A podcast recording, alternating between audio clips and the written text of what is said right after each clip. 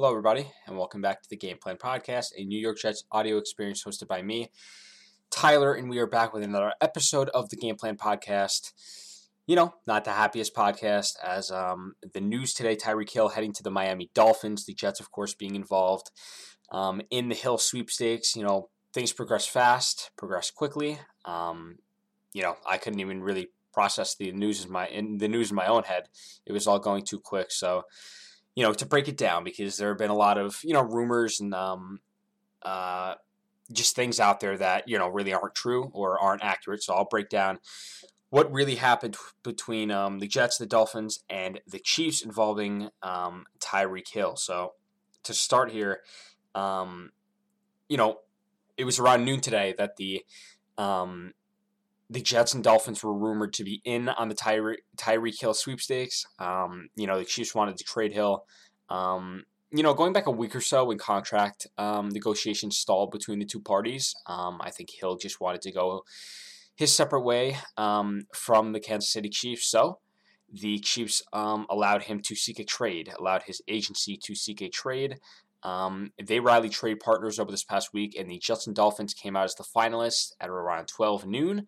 Um, the Jets offering, per Adam Schefter, if I could pull it up, um, the number 35 overall pick, the number 38 overall pick, um, and I believe the number 69 overall pick, a third round pick, in exchange for Tyreek Hill. Um, and I believe it was another um, pick from the Kansas City Chiefs, the number 103 pick.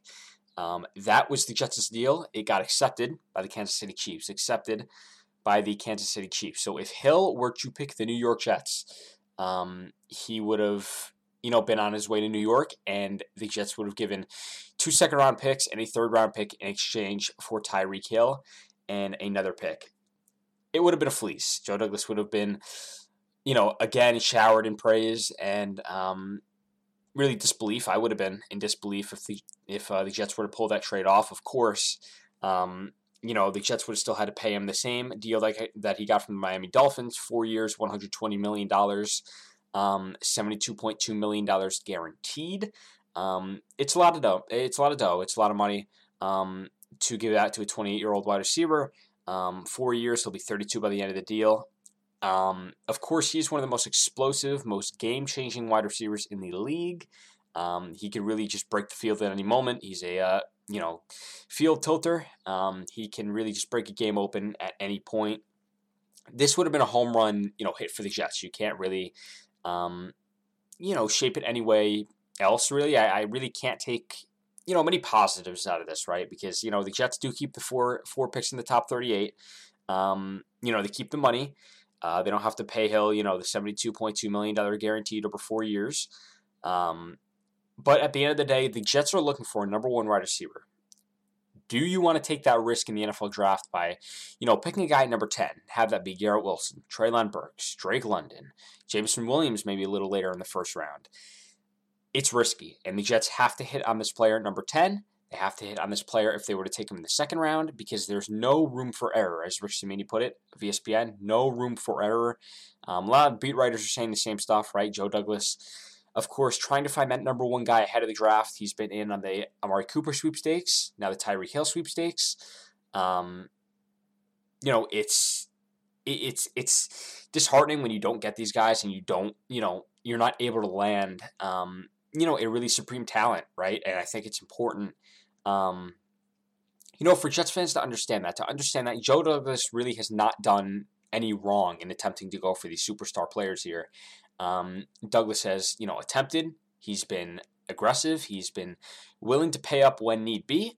Um, he's been willing to give up draft capital as we've seen him a little hesitant in the past, maybe to give up those draft picks, but with the Jets in you know an excess of draft picks, excess of pool, um, of draft picks this year, I think Douglas will was a little more willing to give up these picks for a guy like Tyreek Hill if he were to hit the you know trade market, and lo and behold, he did.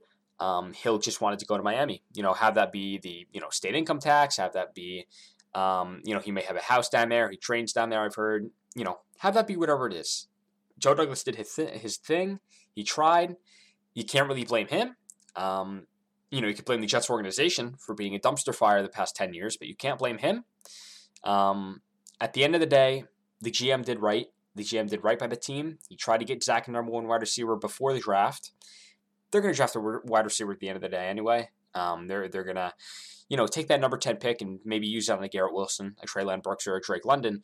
Um, but you know, a lot of you know, a lot of Jets fans out there, a lot of people out there want to see a veteran addition, want to see a prominent veteran addition to this roster uh, before draft day, which is, you know, coming up you know, in about a month. Um, it's coming up quickly. You know, we talk about it throughout the entire offseason and then it's here and we're like, oh, wow, um, draft day's here. So, you know, it, it comes up quick. Um, you just have to, you know, you have to hope that Douglas hits on these picks. You have to hope that he hits on 4, 10, 35, 38, 69, anything. He has to hit on anything and everything um, from here on out because the free agency, as good as it was, there are still holes to fill.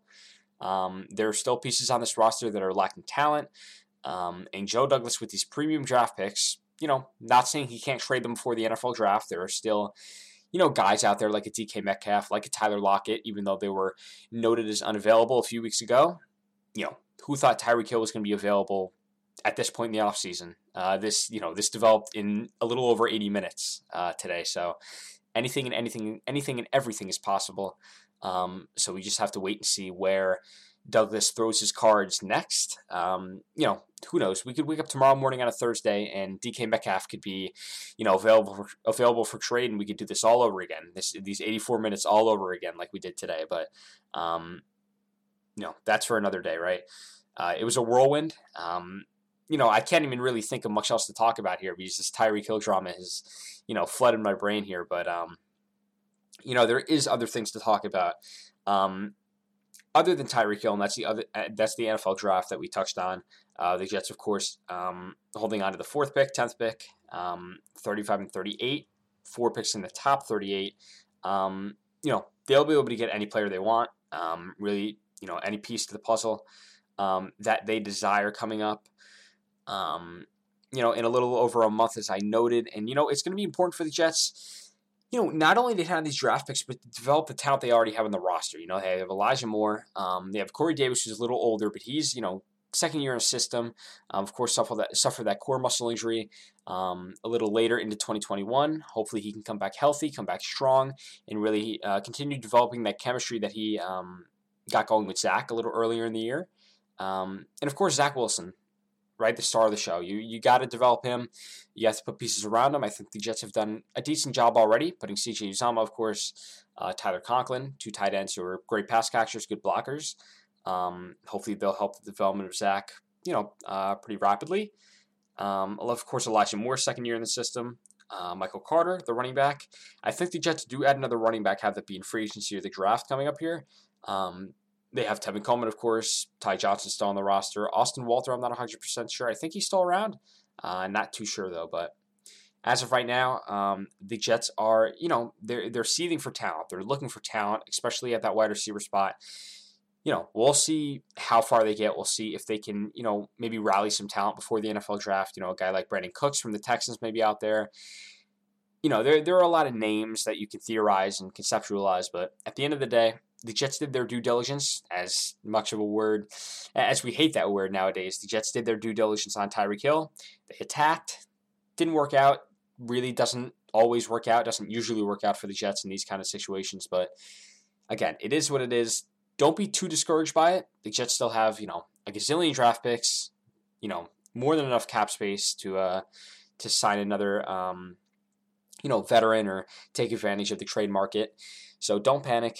Um, don't be too discouraged. You can be discouraged for today, but uh, only today. Let it let it see over into tomorrow, and you're just going to get more angry and um, you know more upset. So let it rest today, um, and just wake up tomorrow with a fresh mindset.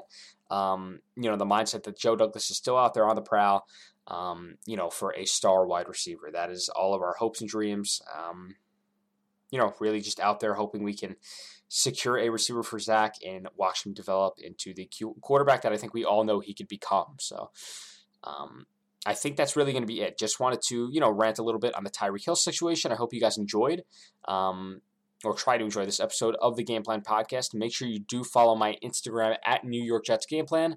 Um, on Twitter as well at New York Jets Game Plan. I'll be posting off-season content throughout the entire um, off-season process. Also, make sure you check out uh, the Jet Press. My name is Tyler. You can check me out on there. I do post, um, you know, content um, on there sometimes, so go check it out. Um, but other than that, I really do appreciate everyone sticking around for this episode, um, and I will see you next week.